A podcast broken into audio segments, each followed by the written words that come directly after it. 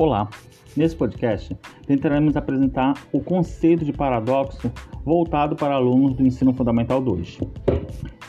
Explicar o conceito de paradoxo para os alunos do Ensino Fundamental 2 não é uma tarefa fácil. Professores devem tentar remover algumas das dificuldades através de atividades e jogos paradoxais que podem ser usados para ensinar esse tópico, às vezes confuso para uma variedade de alunos.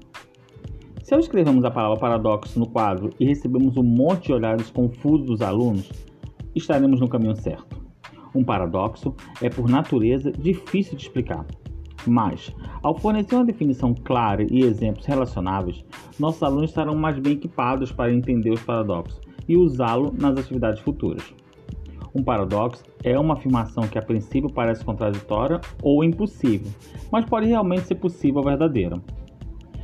Se durante a sala de aula tivermos alguns dicionários disponíveis, podemos pedir a alguns alunos que leiam a definição de paradoxo no dicionário. Em seguida, partimos para escrever alguns exemplos no quadro, como por exemplo: não entre na água antes de aprender a nadar. Como você pode aprender a nadar se nunca vai entrar na água? Outro exemplo: existe um mago que pode fazer qualquer coisa. Esse mago pode fazer uma pedra tão grande que o próprio mago não consegue movê-la. Ué, se o mago pode fazer qualquer coisa, ele pode fazer a pedra e também deve ser capaz de movê-la. No entanto, a pedra é muito grande para ser movida. Outro exemplo. Essa frase é uma mentira.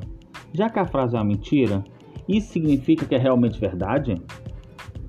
Bom, mediante isso, podemos perguntar aos alunos sobre outros paradoxos que eles podem conhecer antes de mergulhar em outras atividades e jogos para auxiliá-los.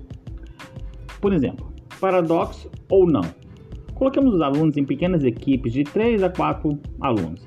Em seguida, vamos distribuir algumas frases no quadro, como por exemplo: Eu amo tomates, mas odeio molho de tomate.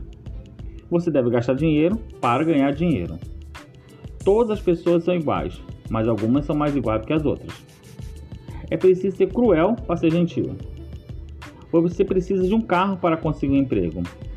Você precisa de um empréstimo para comprar um carro você precisa de um emprego para conseguir um empréstimo. Outro exemplo: depois de substituir todas as peças de um carro, ele ainda é o mesmo? Outro exemplo: uma bala que pode estilhaçar qualquer coisa seria capaz de estilhaçar um vidro à prova de balas? Outro: você pode prometer não fazer mais promessas? Outro exemplo: você pode seguir um comando para ignorar todas as regras?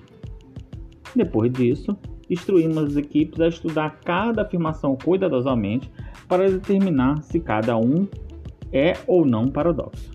Depois de um certo tempo suficiente, podemos pedir a cada equipe que apresente suas descobertas e promovemos um debate, uma discussão em classe sobre quais divergências e tentaremos fazer com que os alunos cheguem a um consenso sobre quais são os paradoxos e quais não são. Muito obrigado.